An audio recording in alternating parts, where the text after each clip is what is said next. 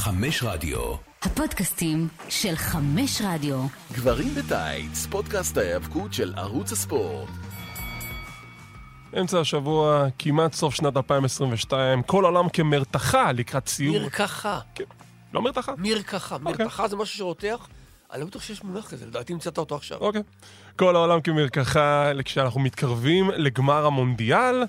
ואנחנו כאן נדבר על נושא אחר לחלוטין, כי אנחנו גברים בטייץ, אז ההסכת שמדבר על כל מה שקורה בעולם ההאבקות, בעבר ובהווה. מה זה מונדיאל, אורן? זה טורניר כדורגל, זה כמו מלך הזירה, נו, אבל עם קבוצות רגע, כדורגל. ואם יש double count-out, אז אה, כאילו יש עלייה? יש פנדלים, יש כאילו... אז זה sudden death. איך פנדלים עובד בהאבקות, תגיד לי? שאלה טובה. צריך רגע, רגע, אני. רוצה, לפני שאני אשכח, חשוב לי מאוד, זה מה שנקרא פינת המעריץ הנלהב. אה, אוקיי. השבוע פגשתי בעוד אחד, אחרי שהוא בעצם יזם את ההעלאה שלי של ההסכתים הראשונים שהיו ברשותי לשרת באינטרנט, וקוראים לו דור לואיס גרנט. הבחור מבין, הבחור יודע, הבחור גם קיבל אזכור עכשיו. אה, טוב, אולי נעשה דברים גדולים ביחד, לך תדע. אה, דרך אגב, מאוד מאוד קשה להתנער מהמונדיאל הזה שמוקרן פה, ואני... זה כל הזמן בקרנית העין, גם כשאתה לא רוצה לראות את זה, זה מאוד מרגיז. דבר. אנחנו צריכים, צריכים, ערוץ הספורט צריך לקחת את זה בחשבון, שאסור להפריע לך עם, נכון, עם, עם נכון, ספורט, זה מאוד לא מתחשב. כשאתה מנסה לדבר על האבקות. באמת. אז היום אנחנו עוד בהסכם נוסטלגי, שבו אנחנו הולכים להתרכז באחד מהצוותים, נקרא לזה ה-underrated של שנות ה-90, כן, ה- בעברית צריכה, נגיד, הלא מוערכים כהלכה. הלא מוערכים כהלכה, אנחנו נדבר על power and glory, כוח ותהילה, או עוצמה ותהילה, תלוי איך אתה רוצה לקרוא לזה. כוח ותהילה הרבה יותר קליט. כוח ותהילה. אז אנחנו, איך אנחנו בעצם נעשה את זה? אנחנו נדבר קצת על כל אחד מהחברי הצוות בנפרד, איך הוא התחיל את הקריירה שלו, ואז אנחנו בעצם ניכנס לנקודה שאיך הם חברו להיות יחדיו כצוות, ככוח ותהילה, ונדבר מה קרה אחרי זה. כי למעשה הצוות הזה לא היה קיים להרבה זמן. אה, הוא היה קיים מ-90 ועד אה, 91 בעצם. כן, תחשוב זה. שנה בערך. אה, כן, היו הופעות פייפריוויו, כן, אבל זה... אה, המטרה של ההסכת הזה, שכל מאזיננו, אם הם לא יודעים כבר, שידעו ש... על מי מדובר. כי הצמד הזה, לדעתי, אני, אה, מודה ומתוודה, אני העליתי את הרעיון להסכת הספציפי הזה. אה, אורן רצה לאשפז אותי, אבל אה, חשבתי שיש על מה לדבר, וחשבתי שמגיע ה spotlight הזה, האור הזרקורים, מגיע לרגע לצמד הזה, ולשני המתאבקים האלה שיש, גם, כפי שאמרת, מה לספר על כל אחד מהם. גורדון, אתה תמיד מזכיר לי את ECW, אתה יודע למה? וכי למה? כי אתה קיצוני כל פעם, אתה אקסטרים. רציתי לאשפז אותך. בסדר, כן. אבל לפני שנתחיל, קודם כל אנחנו פה בחמש רדיו, זמינים בכל האפליקציות הפודקאסטים השונות, ספוטיפיי, אייטונס וכדומה. איתנו כמו תמיד המפיק הנהדר שלנו, ארד ירושלמי. כל הכבוד. וכמובן יש את גורדון, שהוא חביב אה, כן, גברים גם אני. מצוי כאן. אני אורן טרייטמן, שגם כן מייצג את ערוץ קלוזליין, הערוץ שמסקר כל דבר שקורה בעולם ההאבקות, ובואו ניכנס ישר לעניינים. אנחנו מתחילים עם בחור בשם הרקיוליז הרננדז. הרקיוליז נולד כריימונד קונסטנטין הרננדז, שהוא נולד ב-7 במאי 1956. אה, לצערו, אמו נפטרה כשהיה בגיל 6 והוא עבר לטמפה פלורידה עם אביו וכשהוא הגיע לגיל התיכון הוא התחיל בעצם לקחת חלק בהיאבקות חובבנית, מה שנקרא בלועזית amateur wrestling. Uh, ב-1979 הוא למעשה התחיל את הקריירה שלו בעולם ההאבקות, כשהוא אומן על ידי הירו מצודה, דמות די ידועה בעולם ההאבקות בשנים ההם, אם אתם בקיאים בשנים ההם, מאמן של הוגן. מאמן של הוגן. ובשנים המוקדמות שלו הוא התחיל להתאבק בטריטוריות של ה-NWA בפלורידה וטקסס, ונעשה שם קצת איזשהו מוניטין. יש איזשהו אה, מקרה באותם שנים שאתה רוצה לדבר עליו? אה, פחות, לדעתי, אם אני לא טועה, גם UWF הוא היה. נכון, הוא היה קצת במיד. מיד סאות', מה שנקרא, כן. אה, חלק מה highlight שלו לפני שהגיע ל-WWF, רשמתי לעצמי ב-1983, הוא הצטוות עם ג'ודי המילטון. והם היו- ג'ודי, ג'ודי, ג'ודי, זה סליחה. כמו ג'ודי, בילי קריסטל בבועות, ג'ודי. אוקיי, ג'ודי המילטון, והם היו The Masked Assassins. הוא היה Masked Assassin number 2. נכון, נדמה לי, אבל אני לא בטוח שהיה אחד לפניו. אה, אבל המילטון הוא היה המקורי, הוא אביו של אה, ניק פטריק השופט. באמת? כן, כן. איזה קטע. אפילו סיפרתי לך על זה לדעתי בעבר. יכול להיות, יכול להיות. בסדר.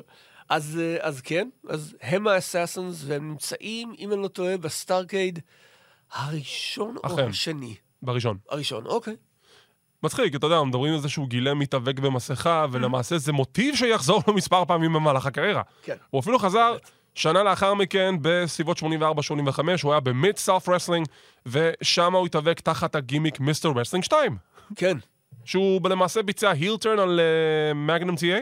מיסטר רסלינג 2? משום מה זכרתי שהוא היה... אמ... לא, לא, לא, לא, טעות שלי. טעות שלי. חשבתי... לא, כי אני, אני מכיר... היו יותר מדי מיסטר רסלינג, היו איזה חמש. היו, היו, היו. אני חושב שאחד מהם זה רוסו, לא צוחק איתך. אוקיי. מגיעים ל-1985, הוא נכנס ל-WWF, המנהל הראשון שלו, עכשיו זה קטע מצחיק, אני אפילו, אני לא ידעתי את זה, אבל כשבדיוק התחלתי לקרוא את ההיסטוריה שלו וכדומה, גיליתי את הדברים הנחמדים האלו. בבקשה. כשהוא נכנס ל-WWF, הוא המנהל שלו היה אה, קלאסי פרדי בלאסי, אחד המנג'רים הכי גדולים בהיסטוריה של עולם ההאבקות. האירוע הראשון שלו היה רסלמניה 2, הוא הפסיד לריקי דה דרגן סטימבוט, נכון. אה, וישר לאחר מכן פרדי בלאסי פורש, וכיאה כ storyline ים כידועים בעולם ההאבקות, אה, הוא בעצם מכר את החוזה שלו למנהל אחר, ואותו מנהל היה סליק. כן, ואותו דבר אגב הוא עשה נגיד עם ה-Foreign Connection, עם אה, כן. שייח הברזל ווולקוב. המסורת היא זה שהמנהל שפורש מוכר את החוזים שלו ל- לכל ה... מסורת של אז לפחות. בדיוק. כן. אמ, אז הוא מוכר את החוזה שלו לסליק, שהוא לא נשאר איתו לאורך זמן, והוא עובר להיות עם ברבי הינן. שם הוא כבר מקבל uh, חתיכת פריצה בקריירה שלו. כי להיות חלק מ- The Heenan Family, זה, שם עליך איזשהו סמן של, אוקיי, צריך לשים לב לבחור הזה. כי הינן היה המנהל ה heel המוביל ב-WWF באותם שנים, ה faction שלו, ה stable שלו, היה אחד מה heelים המובילים uh, במלחמה מול הולקמאניה. אז רגע, דווקא בהקשר הזה, שאמרת, ה faction שלו, ה Heenan Family, ה stable שלו, שאלו אותו, הינן זה באמת stable? הוא אומר לא. כאן אין פה, אה, הרי stable משמעותו עורווה, כאן אין סוסים כל זה. This is the Heenan family. הוא התעקש מאוד על המונח הזה. אתה, אני גם, אני לא אוהב, אני, לא אוהב, אני לא אוהב את המונח stable, כי תמיד קישרתי אותו רק ל Horsemen, כי הם היו horse. למה? אתה יכול להגיד ש-he's stable, הוא יציב. לא, לא במונח של כאילו קבוצות, לא במונח של כאילו, תמיד אני, אני תמיד, תמיד אני אעדיף אוקיי. לקרוא ל, לקבוצה faction מאשר stable, בסדר, בגלל החיבור של סוסים, אבל זה אני לפחות. לגיטימי. Um, 1986, הוא בעצם חלק מ-The Heenan Family, וזו אחת השנים החזקות שלו, זה גם השנה שאפשר להגיד היה שם את הפריצה הכי גדולה שלו, שב-Saturday Night's Main Event, הוא קיבל הזדמנות על אליפות העולם מול הולק הוגן. Saturday Night's Main Event מספר 8, הוא הפסיד, אבל עדיין זה כאילו הכי קרוב שהוא אי פעם היה לקרב אליפות העולם. יש תמונה מאוד זכורה מהקרב הזה, שהוא אוחז בהוגן, ב... בעצם ב torture rack. ה finisher שלו היה torture rack באותו הזמן. וכן, זה image מאוד מאוד זכור. הוא ממשיך עוד כמה שנים נחמדות, 87-88, היו לו כמה highlights עם מלחמה עם אה, בחור בשם בילי ג'ק היינס ברסלמניה 3. בחור מאוד מאוד uh, טעון, נקרא לזה היום. נו, וגם זה מוטיב שחוזר אצלו, כי שנה אחרי זה רסלמניה 4, הוא נלחם נגד אולטימט ווריור, גם כבחור בחור טעון רק בזרם אחר. ובסוף אוקיי. 88 הוא עושה את ה face turn. איך הוא נעשה? זה נעשה בצורה מאוד מאוד או, מעניינת. רגע, אבל שנייה, לפני זה אני רוצה לדבר על הגימיק עצמו של הרקיוליס. לא יכול להיות. מה הגימיק של הרקוליס בעצם? זהו. אתה חושב שהוא איזה, אתה יודע, מה שנקרא הסטרונגמן התורן. אבל בריאיון ברסלמניה 3 הוא פתאום מתחיל לדבר על זה שהוא הרקיוליס של פעם, של המיתולוגיה או מה שלא יהיה. אתה, אתה נוסע בזמן, אתה לא שפוי, מה, מה, מה, אני לא מבין את, ה, את העניין הזה. עכשיו, למי שלא יצא לו לראות את הרקולס במציאות, הרקולס היה בחור שרירן, די כישרוני בזירה לטעמי לפחות, בסדר, אוהב זה. והוא היה מגיע לזירה כשיש לו שרשרת ברזל על הצוואר. אוקיי. מה היה הקטע? כאילו, בגלל שהוא strongman, בגלל שהוא הרקיוליז, הוא השתחרר לא מהשלשלאות והפסיק אותם. בתור מומנטום? לא נראה לי שזה קשור. גם אה, JYD היה הולך עם שרשראות. זה לא אומר שהוא... לא בהכרח דיבר על החוזק. אולי במקרה הזה כן, אבל לא מאמין. כאילו, אני חושב שהדימוי שהיינו צריכים לקבל בראש שאנחנו רואים את הרקיוליז, הוא strong guy. ה strong guy יש לו שרשרות ענקיות, אז בגלל זה הוא תראה. לפי זה, אז, אז, אז אה, מרק הנרי היה צריך ללכת לזירה עם משקולות, ולא יודע, וביל קזמייר, אה, הוא, הוא הלך עם גלובוס באמת, סליחה, טעות שלי. אז הרקיוליז בסוף 88, אה, הוא מתחיל אה, סוג של face turn, הוא מתחיל face turn למעשה. כן. כשה storyline הוא, זה שבובי הינן עושה עסקה עם טד דיביאסי למכור את החוזה שלו. עכשיו, הרקיוליז, זה נמצא בסגמנט מאוד משעשע שמין ג'ין מראיין את כל החבורה, וטד דיביאסי מכריז, אני עשיתי משהו... אה, שרק אני יכול לעשות, The Million Dollar Man, אני קניתי עבד, I bought a slave. עכשיו, יש לו את וירג'יל. וירג'יל הוא לא slave, ורג'ל הוא המשרת שלו, אבל הוא קנה slave בכל מקרה. משרת ושומר ראש. משרת ושומר ראש. אז uh, הוא אומר, אני קניתי עבד. ואז, כאילו, הרקוליס, הבדיחה זה שהוא לא מצליח לחבר אחד פלוס אחד והוא לא מבין שזה הוא, עד שבובי הינן מסיים את העסקה ואומר, אני, טוב, הנה, אני מביא את החוזה של טד דיביאסי, ואז להרקוליס נופל האסימון, רגע אחד, אה, מה זאת אומרת? אני רוצה לפגוש את העבד הזה שאתה מדבר עליו. על מה אתה מדבר? אתה כן. מכרת אותי בתור עבד? לא, לא, זה לא מה שאתה חושב. כשטד דיביאסי אומר, הנה, על מה אתה מדבר? מה זה, זה החוצפה? איך העבד הזה מעז להתחצף אליי? I am not a slave, I'm a free man. זה בן חור, זה לא הרקולס. אבל זה היה הסיפור, שהרקולס עושה את זה- ה face turn. זה לא בדיוק צ'ארלטון הסטון בבן חור, אין שם מרוץ כרכרות. אבל מה שזכור לי, אגב, אני זוכר שנחשפתי ל storyline הזה הרבה יותר מאוחר, אם התחלתי לאהוד ב-93, לדעתי, אני נחשפתי לזה, אפילו שאני חוקר אה, ועובר על פעם, רק באיזה אזור 98, אולי אפילו 2000. זה storyline שהוא זכור, אבל תלוי למי. אני לא כדי כך התעמקתי בק- בקריירה של הרקוליס, ואני יכול להגיד אוקיי. לך שאת ה- את הקטע הספציפי הזה של ה face turn, גיליתי אולי לפני איזה חמש שנים. כי לא ממש אה. התעמקתי בזה שלו. אוקיי. אז yeah, אז כאילו, אני ידעתי שהוא עשה את המעבר מ heel ל face, Mm. אבל לא ידעתי איך הוא עשה את זה, וכשראיתי את זה אני כזה, oh my god, זה כאילו מזעזע גם בשביל השנים ההם. אה, כן, תראה, היו storylineים טעונים יותר, אבל, אבל זה זכור בפני עצמו, נקרא לזה ככה. כאילו, אתה יודע, הוא מדבר על עבד, ויש לו את וירג'יל, וזה Mm-hmm. כאילו... yeah, שנות ה-80 הם מוזרות. כן, אני מבין למה אתה מתכוון. אוקיי, אז הרקוליס אומר, I'm a free man, אני לא עבד של אף אחד. זה מוביל למיני feud מול טד דיביאסי, שבסופו של דבר מסתיים שהוא זוכה בחופש שלו כשהוא מנצח את וירג'יל בקרב. אה, משהו כזה, כן. אם הוא היה אומר פה, I am not a number, I'm a free man, אסיר אחרת מדהים. לכו תראו. סדרה נהדרת. אז אה, כן, אז הרקוליס זוכה בחופש שלו, הוא נהיה face, face מאוד פופולרי באותם שנים, הוא face מ-88 עד 90, ובזאת אנחנו נעצור בקריירה של הרקוליס. מכאן אנחנו... דרך אגב, מי שהיה לו ספק, אני לשנייה קוטע אותך, אה, מי שהיה לו ספק, אני חושב שיש לדיביאסי את רוב, אם לא כל הניצחונות על הרקיוליס בפיוד הזה. נשמע הגיוני. הוא מצמיד אותו בסבר סוג 89, ונדמה לי שגם ב-The Main Event 2 או משהו כזה. 89... לא 89, סליחה, טעות שלי. זהו, זה לא נראה לי 88, הגיוני. 88. 88. אתה רואה, פעם הייתי יותר צעיר, לא הייתי טועה ככה. היום... אוקיי, משם אנחנו עוברים לשותף שלו, פול רומא.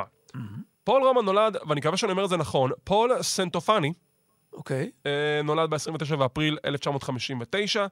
עשה את הופעת הבכורה שלו ב-WWF ב-17 בדצמבר ב-84, בקרב זוגות רנדומלי עם בחור בשם סלווטורי בלומו, נגד אלופי הזוגות בזמנו, אה, דרק מורדוק ואדריאן אדוניס, בפרק של All American Wrestling. סלווטורי בלומו היה בתחילת שנות ה-80, סוג של low card, אולי אפילו קצת enhancement talent jobber, באותה. התקופה, אבל יש להגיד לזכותו שהוא אחד החלוצים שהקימו את אה, ECW, שנכחו שם. אה, אתה לא יודע. זה מאוד, מאוד רנדומלי. עכשיו, עד... אה, מ-84 עד 87, הוא, הוא סוג של היה שם, אבל לא ממש, כאילו... היה לו רצף ניצחונות, והוא היה babyface מאוד אה, אהוד במופעי ההאוס שואוז, אבל אני לא יכול להגיד לך שהוא היה אחד מהכוכבים המוכרים של הארגון, כאילו, he was, he was there, אבל that's כן. it. אבל תראה, אה, דרך אגב, אני צריך לספר, לחלוק פה סיפור, למרות שאני קצת קופץ בזמן. זה אה, סיפור מ-1990, אם אני לא טועה. לפול רומא יש קרב מול שיין דגלס באחד המופעים, נדמה לי במדיסון סקוויר גרדן. אוקיי. ורומא, במהלך הקרב, זה קרב כאילו סטנדרטי, רגיל, ורומא מצמיד את דאגלס פעמיים. בשתי הזדמנויות שונות. למה? וואו. כי דאגלס שכח לעשות kick-out בראשון. שכח להיחלץ מהריתוק. סליחה, מההצמדה. ו- וכן, אז יש לך את... אה, לא רק רמון וקיד, ולא רק, אה, מה זה היה שם, אה, בנג'מין ומייבן, משהו כזה. משהו כזה. כן, אז הנה, יש לך גם בלי כוונה, שתי עצמאות אה? בקרב אחד. אז אה, זה נמשך ככה עד 1987, אז הוא אה, מחובר לבחור אחר בשם ג'ים פאוורס, אה, והם נהפכים ל-The uh, Young Stallions, ול, ולעד אני תמיד אתבלבל בשם הזה, כי כשאני שומע Young Stallions, אני חושב על Wild Stallions מהסרט ביל וטד. אני תמיד אתבלבל בזה. אני חושב, לא בטוח, שראיתי את הסרט הזה פעם אחת, מה? מה שאתה שומע, אתה לא לא. הבנתי מה רוצים ממני. אוי, זה סרט אדיר. בסדר. זה, זה, זה, אני קהל יעד אחר, אוקיי, אז קודם כל. ביל וטד היו שני סרטים. אני מבקש רגע לציין, אורן גולש לאיזוטריה, לא אני. ביל וטד היו סרטים מדהימים, הראשון והשני, Amazing אה, Adventure ו-Bogus Adventure. יצא סרט שלישי שנה שעברה, הוא לא משהו. אני רק יודע שנמצא שם, אה, איך קוראים לו? ג'ורג' קרלין. בראשון והשני כן, בשלישי הוא כבר... כן, זה קצת קשה. אז הוא חובר לג'ים פאוורס והם, נהיים The Young Stallions. עכשיו, קודם כל, כמה, כמה דברים מצחיקים לגבי הצוות הזה. אחד, למה הם ביחד? כי בגלל שהם נראים מבחינה חיצונית מאוד דומה, החליטו, אתם יכולים להיות ביחד. כאילו אתם אחים, אבל לא. עכשיו, מאיפה השם? למה קראו להם Young Stallions? זה נעשה בפוקס. כי הם פשוט נכנסו לקרב זוגות, וינס מקמן היה בשולחן הפרשנים, והוא פשוט אמר, here's a couple of wild sta- of young stallions, ואז כאילו... אפילו עכשיו התבלבלת, זה לא, כל כך? רודף אותך. כי זה אוטומטי, זה רודף אותי, זה זה. אז הוא אומר, here's a couple of young stallions, וזה הסיבה שהם קיבלו את השם. תשמע, זה, זה צמד שכאילו היו בסדר, אבל היו מאוד מה שנקרא בלנד. אני רק שמח. הם היו... איך להסביר את זה? הם, היו פשוט, know, בסדר. הם שם, הם לא מאוד כריזמטיים. תקשיב, אתה מאוד שמח, כן, על מה? בתקופות של פעם, תודה לאלה שזה לא קרה בפוקס עם צוותים אחרים, אתה יכול לתאר אם עכשיו Nasty Boys היו נכנסים לקרב, ווינס היה מוציא, here's a couple of punks, ואם נגיד היה Men on a Mission, הוא פשוט אומר, here's a couple of black guys, זה לא, זה לא היה נראה טוב כן, בכלל. אי אפשר לבנות על כל טעות אה, של וינס בתור שמנצח. תודה לאל שזה קרה רק פעם כן, אחת. למיטב ידיעתנו. אוקיי. עכשיו, Young Stallions היו צוות טוב. הם קיבלו highlight בקריירה שלהם שהם ניצחו את אלופי הזוגות בזמנם, The Hart Foundation בקרב לא על התואר, והם גם כן היו צוות מאוד בולט בסצנה של ה tag teams, אבל לא להגיד לך שהם היו תמיד בראש הרשימה. אבל הם היו... Survivor Series 87. נכון, כאילו, אוקיי, זה... אחד משני הצמדים השורדים. זהו, אבל לא יצא מזה שום דבר. לא, אולי היו תוכניות ו- וזה לא הלך. אגב, יש לציין גם את הנקודה הישראלית, ג'ים פאוורס התאבק בארץ. באמת? מתי? מופע השני, באחת הגרסאות שלו, היה ג'ים פאוורס נגד קוואנג. באמת? כן, היה דבר כזה. וואו. כן, טוב, ג'ים פאוורס, קיבלת אזכור בישראל. נכון. אז אה, כן, אז הצוות הזה זכה להצלחה בינונית. אה, היו דיבורים, לפי, מסתבר שהיו דיבורים שהם רצו שמיסטר טי יהיה המנהל שלהם? כן, אני לא, לא, לא מבין מה שייך אחד לשני. גם אני לא, אבל זה כאילו, גם... לא, אולי בנו על הכריזמה שלו. והיה לו כריזמה. היה לו ייחודיות. נכון. Um, בסוף, uh, באיזושהי נקודה, וינס הרגיש שהצוות די מיצה את עצמו, כי די נמאס לו מהם, וגם זה יסתדר גם להם, כי הם לא יסתדרו אחד עם השני מאחורי הקלעים. והצוות הזה מתפרק. ואז אנחנו עוברים ל-1990, שאיך בעצם הצוות הזה התחיל. הוא התחיל באופן די רנדומלי גם כן. 14 במאי 1990, בתוכנית שנקראת Prime Time Wrestling, היה להם קרב זוגות מול שניים, וזה כאילו סתם, שניהם כאילו היו פייסים אה, במצב של ה midcard, והיה להם קרב זוגות מול שני אנשים אחרים, וזה התחיל משם, אבל לא באמת. זה פשוט הוביל להמשך הסיפור ביניהם. ב-18 ביוני, באותה תוכנית, הרקיוליז מפסיד ל The Model ריק מרטל, שבמהלך הקרב אה, מרטל השתמש בבושם שלו Arrogance, בפנים של הרקיוליז, והוא מנצח, ולאחר מכן אה, פול רומא יוצא לעזור לחבר שלו. חודש אחרי זה, רומא מפסיד לדינו בראבו, עם סיום הקרב, The Rockers באים לקרב שלהם והם רואים את אה, פול רומא, אומרים, היי, אתה בסדר? הוא מתעצבן, מתחיל להתווכח איתם, זה מוציא את הרקיוליז גם כן אל כיוון הוויכוח והמריבה הזאת, ובסוף הוא חובר לפול רומא והם תוקפים את The Rockers ושניהם עושים heel turn, וזה מוביל לכך שהם חותמים אצל סליק, ומוכרזים כצוות בשם Power and Glory. אוקיי, קודם כל, לבחור את סליק כמנהל, ואני מדבר על Doctor of Style ולא רק הומר, זה מוסיף המון כיף לצמד. נכון. אה, קודם ד- כל, אני חושב שה... סליחה שאני קוטע אותך, אבל עצם העובדה שחיברו אותם עם סליק, זה חותמת. כי אנחנו רוצים כן. לתת להם משהו, אנחנו רוצים. לשים אותם מישהו שהוא אמין מספיק, שגם יעזור לנו לשים אותם over. וסליק עשה את זה לדעתי. בהחלט, בהחלט. מה שצריך לומר עוד, הרעיון של להפוך אותם מהילים מצוין. כי בתור פייסים הם לא היו עובדים. נכון. כל האכזריות הזו, ש... האכזריות שטיפוסית להילים, הרמאויות, כל זה, זה חלק אינטגרלי מהשהות של Power and Glory בארגון. אני מסכים לגמרי. פייסים, אין על מה לדבר. אז כן. ולא במובן החיובי. אוקיי, אז הם עכשיו צמד אה, בולט במחלקת הזוגות של WWE, WWF יותר נכון, Power and Glory, והם מפתחים פיוד עם The Rockers, זה מוביל לקרב הראשון הגדול שלהם בסאמרסלאם 1990, כן. ששם קורה משהו מאוד מאוד מוזר. הקרב אמור להיות קרב זוגות, אבל עם תחילת הקרב, הם תוקפים את The Rockers, והם תוקפים את שון מייקלס בצורה מאוד מאוד מאוד אה, אה, ברוטלית, ואז קורה מצב שג'נטי בעצם סוחב את הקרב לבד. אני אגיד לך עוד משהו. לדעתי, זה קרב ההנדיקאפ הטוב ביותר שראיתי.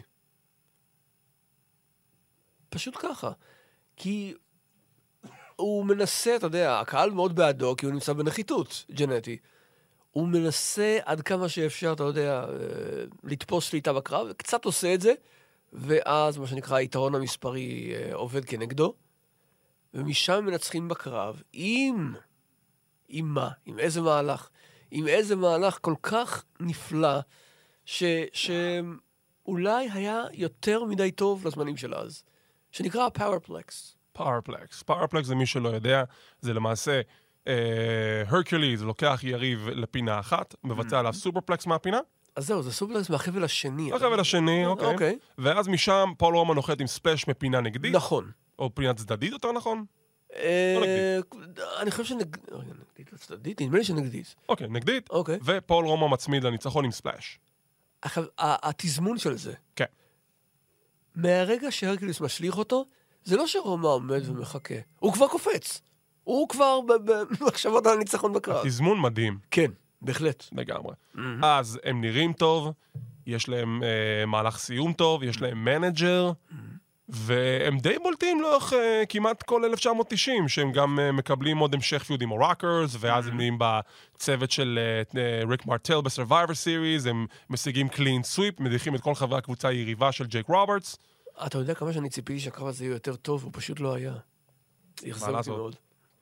אמ, ומשם אה, מעפילים לקרב ההישרדות, ה-survival ה grand finale. grand finale של אותו ערב, אבל הם כמובן מפסידים כי הם ה heels, כי הם נגד הוגן. הוגן הורג להם את ה Powerplex. הוגן הורג להם את אני- אני. לא אסלח לו על זה. רק על זה לא תסלח לו. רק על זה בלבד. דברים אחרים כן, הכל כן. אבל על זה לא. בוודאי. והם די בולטים גם בתחילת 91, משתתפים ב Royal Rumble, וכל זה נבנה שהם אמורים להילחם אה, מול The Legion of Doom. עכשיו, איך זה נוצר בעצם? היה באטל רויאל, שבו כל הצוותים התחרו, שבו הזוכים בקרב נלחמים נגד ה-Heart Foundation ברסמניה 7. נכון, שבעה צמדים, אני זוכר. שבעה צמדים. בדקות האחרונות של הקרב נשארים Power and Glory, אם אני זוכר נכון, תקן אותי אם אני טועה חופשי, Power and Glory, Legion of Doom ו-Nasty Boys. נדמה לי. ובגלל Power and Glory, of Doom בעצם מודחים בגללם, ו-Nasty Boys מקבלים את קרב האליפות שלהם ברסלמניה 7, כן. ונקבע קרב and Glory נגד Legion of Doom. שכועסים שפשוט הרסו להם את ההזדמנות נכון. לזכות בקרב על התארים. עכשיו, על הנייר זה נשמע קרב מאוד אטרקטיבי, כי פאור אנד גלורי הוצגו בתור צוות מאוד יציב, צוות מאוד עצים, אה, מאוד דומיננטי, מהלך סיום דיברנו על זה, יש להם מנהל טוב, אז אתה חושב שזה יהיה קרב מאוד מאוד תחרותי. אז זהו, שלא. כי לא כל כך. רסלמניה 7, Legion of Doom מוחקים אותם בחצי דקה בערך. פחות מדקה. לדעתי זה 59 שניות. 59 שניות. כן. ואני שואל, את מי לעזאזל אנד גלורי עצבנו שהגיע הזה? אה, תראה, פה אתה יכול לייחס אולי לעובדה שרסלמניה 7, סיקרנו אגב בקלוזליין, מי שרוצה לראות. יש הסכת בגנזך קלוזליין. ל record סיקרנו גם את סמרסלם 90, גם את Survivor Series 90 וגם את... אה, אנחנו הספקנו לא. מעט. יכול להיות שנעשה גם את הרמבל השנה לקראת רויאל רמבל של אה, זה, אבל נחכה ונראה. אוקיי. אה, והם גם העודף של הקרבות ברסלמניה 7. ועד כמה שהבנתי, לא מעט תוכניות השתנו ברגע ש-LOD הגיעו לארגון. אני מכיר טענה של פאוור אנד גלורי שהובטחו להם התארים, אני מכיר טענה של רית'ם אנד בלוז, גרג ולנטיין והונקי דוקמן, שהובטחו להם התארים, אבל LOD פשוט, אתה יודע, ככה, די, די דרסו את כולם. הם ניצחו את הארט פונדיישן, ניצחו את הרוקרס, לא חשוב, heels faces, ניצחו את אוריינט אקספרס. לדעתי, את כל הדיוויזיה של אז. כל מחלקת הצמדים נפלה אה, לפני LOD. וזה למעשה די חתם את הסוף של פאור אנד גלורי, כי אחרי הפסד כזה, איך אתה אמור לאכול, לאכול אותם בתור צוות רציני שיכול להיות טוענים לכתר לאליפות הזוגות? זו בעיה, זו בהחלט בעיה. אה, חוץ מזה, הם פתחו גם בזה, בסוג של, אתה יודע, איך אומרים, אם אתה מנהל צמד אחד ומנהל עוד מישהו, למה לא לחבור יחדיו? אז הם פיתחו סוג של ברית עם הוורלורד. היה להם לא מעט, אה, אני זוכר קרב של דייווי בוי סמית ו-LOD נגד הוורלורד ופאור אנד גלורי, ונגמר פסילה כפולה. למה? אתם לא יכולים להכריע, באמת. אה, אז כן, הייתה את הברית המשולשת הזאת. אני זוכר את ה image. אתה זוכר את הסרטונים של כל הסיום וידאו אה, האמריקאים? כן, חלק מהם. אה, לא, זה לא Coliseum Video, זה ה... איך קראו לרשת הזו? אה, מה שאלפרד הייז היה אומר לפני, do not... אה, אני לא זוכר כרגע את השם, אבל היה על רקע כזה כחול כהה. היה כזה promotional consideration paid for by the following. נכון, כזה. יפה. אוקיי. אה, אז היה את הסרטונים האלה, אחד של, אה, של אה, סוף ה eighties והשני של תחילת ה nineties. אוקיי. ויש שם shot מסמרסלם 91. הקרב שלהם מול בולדוג, טורנדו וסטימבוט. אתה מדבר על סאמרסלם 91, כן. אמרתי, כן. זה, זה אני עוד לא, זוכר. אני- אה, וה shot היחיד שהם לקחו שם מהקרב, אבל אתה זוכר על איזה רצף קטעים אני מדבר, כן? כן, כן. טה-נה-נה-נה-נה, וכל זה. אה, וה shot היחיד שהם שם לקחו מהקרב זה את בולדוג, מבצע את ה suplex ה stalling שלו על וורלורד, ומנחית אותו. ואז LOD שניהם ב facepalm, איזה שותף אידיוט יש לנו. זה מה שהם לקחו מהקרב הזה, מסתבר. וזה למעשה די הקרב האחרון של פאוור אנד גלורי ב-WWF. אחרי סאמרסלם 91, פול רומא עוזב את הארגון, אה, הוא עזב בגלל שפיטרו אותו או שהוא התפטר? אה, לדעתי הוא התפטר, אני חושב. אוקיי. אני לא בטוח. אוקיי. ואפשר להגיד גם, די ירדו מגדולתם, כי לאחר מכן, בואו נעשה קצת רפרוף על הקריירה שלהם לאחר מכן. אוקיי. בואו נתחיל עם רגע, רגע, מרקורי. לפני זה, לפני אוקיי. זה, זה קצת, זה אומנם, סליחה, קצת נופל בקטגוריה של לאחר מכן, בטח. אבל מסתבר שאם אני לא טועה, להרקליס ב-92 היה לו קרב אצל וינס מול סיד. אוקיי. עכשיו, סיד מן הסתם בתנופה, הרקליס בדעיכה, ו... וסיד מנצח אותו, אבל הרקליס כבר כנראה כל כך עצבני על המצב שלו, שפשוט אחרי ספירת השלוש, הוא קם כאילו לא קרה כלום והלך חזרה לחדר ההלבשה. זה, אתה יודע, איך אומרים, זה, זה עוד בקטן. מאוד מקצועי. זה בקטן, ליד מה שפול רומא עשה בסופרברול 5 ב-WCW ב-95, אבל אלא אם כן אתה רוצה להגיע לזה כרונולוגית, אנחנו נגיע לזה קרונולוגית. אוקיי, אוקיי, אוקיי. אז קודם כל הרקיוליז, מה קרה איתו אחרי שהצוות התפרק? יפן בעיקר, הוא, אני זוכר. רגע, רגע, קודם כל, היה לו קצת, עוד קצת זמן ב-WWF. הוא היה שם עד בערך... אה, סמארסס 91, הוא חלק מהקבוצה של... ורמבל איירון 92. ו Rumble 92, וזהו. זהו, אחרי Rumble 92 הוא די עוזב, הוא עובר לארגונים של All Japan ו New Japan, הוא פיתח צוות מאוד מאוד טוב עם אה, סקוט נורטון. Jurassic Powers. כן, ראינו אותם בפעולה ביורוספורט בזמנו, שזה שודר בארץ. היה להם קרבות אגדיים מול אה, The Hellraisers ונגד האחים סטיינר, אני לא אשכח את זה בחיים. אמ, משם, חייבים. כן, דיברנו על זה שהמוטיב המתאבק במסכה חוזר לו כן. מספר פעמים. הוא מגיע ל-WCW בסביבות, אה, מה סיכמנו עכשיו? 92. שתיים. זה כאילו תוך כדי שהוא ביפן וזה וזה. והוא מקבל גימיק של, אני כבר שכחתי את השם, איך קראו לזה? The Super Invader. The Super Invader. מה זה Super Invader? Super Invader. זה רק היושב במרומים יודע. אני זה בחור שיש לו גרביון אדום על הפנים כדי לכסות את הפנים שלו, וסרט של תאילנד, כן. הדגל של תאילנד, הוא אמור להיות אוריינטלי. אמור להיות הוא אוריינטלי. מנוהל על ידי הרלי רייס. הרלי רייס והוא מבנקוק תאילנד. כן. זה הגימיק. כן, אני לא יודע למה. אני רוצה רק להבין, מה לעזאזל עישנו ב-WCW שהם חשבו על הדבר הזה? תראה, זה גם, זה, זה אחרי תקופת ג'ים הרד. זה, זה כבר, אין, אין, אין לך תירוץ, אה, שוב, ל Ding Dongs ול Hunchbacks ול Sicilians וכל זה. ובכל זאת, אתה רואה גימיק שזה מאוד מאוד, אה, מה שנקרא, קרטוניש, מושפע מסרטים מצוירים. ואתה אומר, למה? יש לכם וורקר פה לא רע בכלל. מתאבק שיודע לעבוד בזירה, מתאבק, אפשר לומר, עם נוכחות. אתה נותן לו גימיק, אתה כובל אותו מתחת למסכה, למה?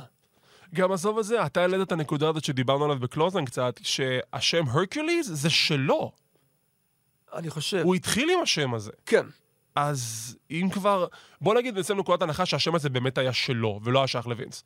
למה אתה לא משתמש בזה? יש לך אחלה שם. דרך אגב, אני לא יודע אם, אם חוקית אה, אפשר לעשות trademark ל... לשם? לש- בטח. רגע, רגע, נו. אני אסיים שנייה. לשם ששייך בעצם למיתולוגיה. לא, אבל זה מיוצג כאילו בתור גימיק. כי זה לא... נגיד, אוקיי. כי שוב, הוא קרא לעצמו הרקוליס, אבל זה לא כאילו על- הרקוליס מהמיתולוגיה, פשוט הוא חשב. שכן. נו, בסדר, אבל בגדול זה כאילו הדמות של הרקוליס זה מתאבק. אמ, אוקיי, יש טעם לפגם לדעתי. אמ, אז זהו, אני לא אגיד לך שהוא עושה יותר מדי ב-WCW, כאילו... לא. נדמה לי שה highlights היחידים שלו, סליחה, אני חושב שהוא מנצח את, את טוד צ'מפיון מיודענו מה-WCW Special Forces. אה, זה צמד אה, מאוד מאוד, אה, תחפשו ביוטיוב, זה מוזר מאוד. והוא נוכח ב-Clash of the Champions מספר 20, בקרב האלימינציה המרכזי של 4 על 4. הוא יחד עם ריק רוד וג'ייק רוברטס וויידר, מול ניקיטה קולוף, סטינג והאחים סטיינר. ואם אני זוכר טוב, הוא מודח הראשון. כמה מפתיע. כן, סטינג מדיח אותו. ומשם, אחרי שהוא סיים את יפן בין WCW, לא זכור לי משהו יותר מדי גרנדיוזי מעבר? מ, לא, נדמה לי, אני לא בטוח, אבל נדמה לי שאולי הוא גם היה ב-AWF. יכול להיות. אבל ש- פשוט אני פחות בקיא בארגון הזה, אז... אני אה, גם לא כל כך, אבל זו תופעה בפני עצמה, כי זה ארגון שהלך עם היאבקות לפי סיבובי אגרוף. שזה תמיד רעיון טוב. זה- כן, והיה להם חגורה עם כחול אה, לבן ואדום. כאילו, זה כן פורמט שהיה קיים כיום ב-NXT UK, אבל זה לא אותו דבר, אז אני לא אכנס לזה. אני לא הייתי מצויד מספיק סבלנות כדי לראות דבר כזה. כל מיני, אתה יודע, יוצאי פעם, נקרא לזה ככה. היו דו- בארגון הזה. דווקא אני חושב שאם אני אתן לך לראות קרב. זה נקרא ב-UK, זה היה נקרא בזמנו The Heritage Cup, אם היית רואה כזה קרב סיבוב, והייתי מסביר לך את הפורמט והיית רואה קרב כזה, אני חושב שדווקא אתה היית אוהב. נראה שהייתי מתחבר לזה. אני לא יודע, כי זה, אתה יודע, זה סיבובים, זה עוד המתנה, זה עוד סבלנות שאין לי. אה, כן, אבל שוב, זה תלוי ב pacing ובזה, אתה יודע מה? אוקיי, נסגור את זה. אה, לא נשאר לך המלצה אוקיי, בגזענות. בסדר גמור. אמ, ולצערנו הוא כבר לא איתנו. אה, הרקוליס הלך לעולמו ב-2004, אם אני הבנתי נכון, מהתקף לב. כן, אמ, מחלת לב. מחלת לב, אוקיי. וזה די מצער, חבל. למדי. השותף שלו, השותף שלו, פול רומא, היה לו, אפשר להגיד שהייתה לו קריירה די מעניינת אחרי שהוא סיים ב-WWF. בוא נגדיר מעניינת. אה, אתה רוצה להיכנס ישר ל-93 עם החשיפה הגרנדיוזית שלו בתור Horseman, או שהיה משהו לפני זה? אני לא חושב שהיה משהו משמעותי אוקיי. לפני זה. בוא, ספר לנו. 93, ריק פלר יש לו תוכנית טוק שואו בתוך WCW שנקראת Flair for the Gold, כי עדיין, אה, לפי החוזה שלו, אסור להתאבק עד כמה. אסור עדיין להתאבק, וחסר להם פרש רביעי. אני לא זוכר מי דקר את מי באותה תקופה, או מי נטש את מי, או מי עזב את מי, היה חסר להם הורסמן אחד. ו... הם רצו את טלי בלנשו, והוא לא קיבל מספיק כסף לדבריו על זה, לא, בדיוק, משהו כזה. ולכן אמר, תודה רבה, לא מעוניין. נכון. אז זה הוביל לכך שיש להם חשיפה לפרש רביעי, והפרש הרביעי מוכרז על ידי ריק פלר בתור פריטי פול רומא. וכל מעריצי WCW בבת אחת, ביחדיו, שאלו, מי? עכשיו, אני לא ראיתי את התקופה שלו בתור הורסמן, אבל אני כן ראיתי את ה-DVD ש-WWF הוציאו, ושם ארן אנדרסון אומר, זו הייתה הבחירה הכי גרועה שיכולנו לעשות. אין לא ספק, פול רומא ייזכר בתור ה Horseman הכי גרוע בהיסטוריה. ואני שואל את עצמי, מה לעזאזל הוא עשה? מה זאת אומרת, מה, מה הוא עשה? למה הוא נחשב ל Horseman הכי גרוע בהיסטוריה? אני חושב שזה לא, לא מבחינת כישרון היאבקות, כי כישרון היה לו. אבל אתה לא אה, מביא מישהו מהארגון היריב, שבמקרה הטוב היה midcard בימיו בפסגה, ושם אותו בתור הורסמן. זה כמו שלא יודע, יכניסו להם... לא, כי מנגו מקמייקל הייתה בחירה יותר טובה? מונגו מקמייקל השתלב לדעתי יותר טוב בקבוצה. והוא זכור גם יותר. ושוב, אני, משהו זכור זה... אני, זה אני, לא, ספק. אני לא מחסידיו. כן. אבל פול רומא ודור הוזמן, כאילו, עד כמה שהבנתי, הוא גם לא ממש נהנה מהתקופה הזו. הוא עדיין חושב שארן ופלר הם, אה, הם אה, אה, דינוזאורים. ובסופו של דבר, אה, אחרי שנרגענו מההפתעה הזו, קיבלנו עוד הפתעה, אחרי שהם זוכים בתואר הזמנים, מפסידים אותו, מי, הוא וארן? הוא והר, אוקיי. כן. וזה קורה, אם אני לא טועה, או בקרב החוזר, או באותו הקרב, אה, רומא פשוט פונה כנגד אנדרסון.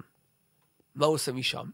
הוא מתחבר לבחור בשם Mr. Wonderful פול אורנדורף, ואז הם נהיים צוות בגלל שהכינוי של פול רומא הוא Pretty פול רומא, ואורנדורף הוא Mr. Wonderful, קוראים להם Pretty Wonderful. מונסון היה קורא לו רומיו. אז כן, Pretty Wonderful. ויש... אה, אני חושב שאתם מרגישים את הכימיה יחד. יש להם כימיה. כן, הם אה, זכו באליפות הזוגות שם, וכאילו, הם, הם בסדר. ואז קורה SuperBrawl 5. מה קורה ב SuperBrawl 5? בוא תרחיב לנו. ב SuperBrawl 5 יש לפול רומא קרב מול אלכס רייט, שהיה אז התגלית החדשה בארגון, The Wonderkid. Das Wunderkind. Das Wunderkind. ואפילו אה, היה לו רצף ניצחונות כשהוא הגיע ל pay-per-view הזה. וכנראה שביקשו מפול רומא להפסיד לרייט, והוא לא אהב את העניין הזה. במשך כל הקרב, אתה ראית את זה, נכון? לא? אני, אני, אני אומר לך עכשיו שלא ראיתי את הקרב, בגלל זה אני אשמח למה נדמה להרחבה לי הזאת. שסיכרנו אותו בקלוזליין? מה? סופרבול 5? לא נגענו בזה. משום מה זכור לי, אני לא יודע למה. אוקיי, רק בגלל שאמרת את זה, אנחנו נסקר את האירוע. אני לא יודע אם אנחנו רוצים, אבל אוקיי. עברנו את אנסנסר 96, אני חושב שגם נוכל להיכנס לזה בהזדמנות. אפשר לדבר על פולבור 95. אה, לא. אוקיי, אמ, פשוט אה, רומא תוקף את רייט בקרב באופן מאוד מאוד חד צדדי. אם רייט מבצע מהלכים נגדו, הוא מנפנף אותם הצידה. הוא לא בעניין עכשיו של אה, למכור ולהיות מקצועי חס וחלילה. כלומר, זה שוט. אפשר לומר. אוקיי. ועד כמה שהבנתי, גם את הניצחון בסופו של דבר, רייט כאילו משיג את זה בגלגול מאחור מקריידל, אבל גם, הנה, קו מקביל להרקיוליס, גם פה רומא יוצא, לא קרה כלום, אני בסדר, אני לא וואו. צריך, אני לא ברמה של להפסיד, ואחרי זה הוא הוכרע מהתעשייה, לדעתי. בלקבורד, מה שנקרא. לגמרי. אם אתה מתנהג בצורה לא מקצועית. כזאת, אז כן. עכשיו, אם אני זוכר טוב, לאחר מכן, הוא היה לקראת שנות האלפיים, הוא ניסה יחד עם אה, אה, אח שלו להתקבל אצל וינס, אה, אלכס ופול רומא. גם מאוד אקראי, עד כמה שאני זוכר, פשוט לא הלך. זהו זה. כן, וזה למעשה סוף הקריירה של פול רומא. לא, לא ממש שומעים ממנו, לא ממש רואים אותו בתעשייה. אה, רק בשו"תים והקשרים שליליים, לצערנו הרב. בדיוק. הוא גם כן מופיע ב-DVD של The Horseman, נכון. שהוא אומר, אני לא יודע מה רצו ממני, אני רק הייתי הורסמן, אני לא... אני רק רציתי לחזור הביתה. רציתי לחזור הביתה בשלום. בדיוק. עכשיו, אה, בגדול, Glory, כן. צוות שפוספס, צוות שהגורל התאכזר אליו, או שאתה חושב שהם בסופו של דבר, הם, הם הגיעו לנקודה שהם לא יכלו יותר להגיע מעבר ממנה.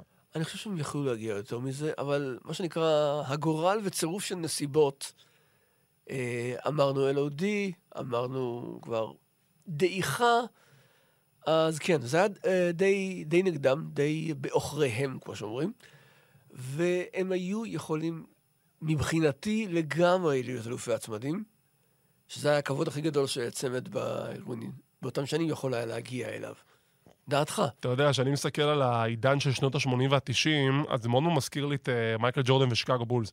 כי עידן שנות ה-90 ב-NBA, זה העידן שבו הבולס שלטו בו ללא עוררין, איזה לפחות בשש אליפויות, אוקיי. וזה כאילו השנים שכולם אומרים לעצמם, אם ג'ורדן לא היה פה, אז X היה אלוף, Y היה אלוף, זה היה אלוף. זה- אתה רוצה לומר בעצם שאם ג'ורדן היה ב-WWF, אז הם היו זוכים. באליפות. אני אומר שזו ההקבלה שלי ב-WWF. יש המון המון צוותים שאנחנו מסתכלים היום ב retrospect, ואנחנו אומרים לעצמנו, וואי, איך הם לא היו אלופי זוגות כן. ב-WWF? איזה פספוס. Rockers, טכנית הם היו, רשמי, אבל רשמי. רשמית לא היו. Power and Glory זה עוד צוות שהיה צריך להיות אלופי זוגות ולא היה.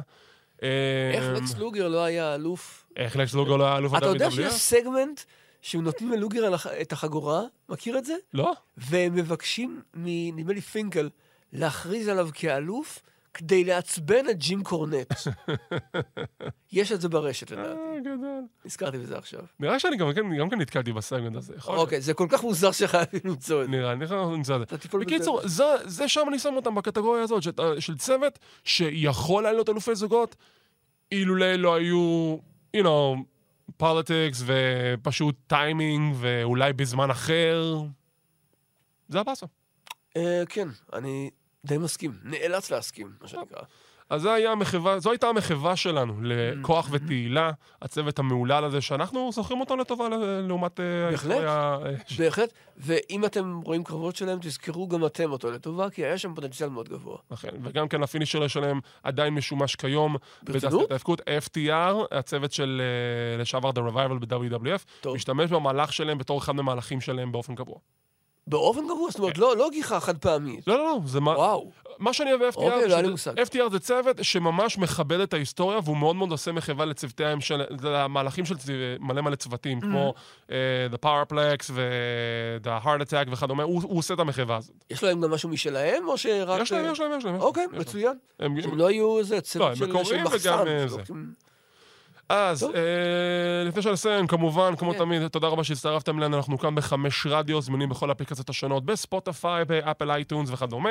לא לשכוח גם את ערוץ Clothesline, ערוץ שמסקר כל דבר שקורה בעולם ההאבקות, ואם אתם רוצים לשמוע אותי ואת גורדון במיוחד, Clothesline Retro. וגנזך ערוץ הספורט אמור, עד כמה שהבנתי, אולי אחרי המונדיאל, להעלות לנו את ההסכתים החסרים. שיהיה בהצלחה עם זה. יאללה, שיהיה לכם שבוע טוב.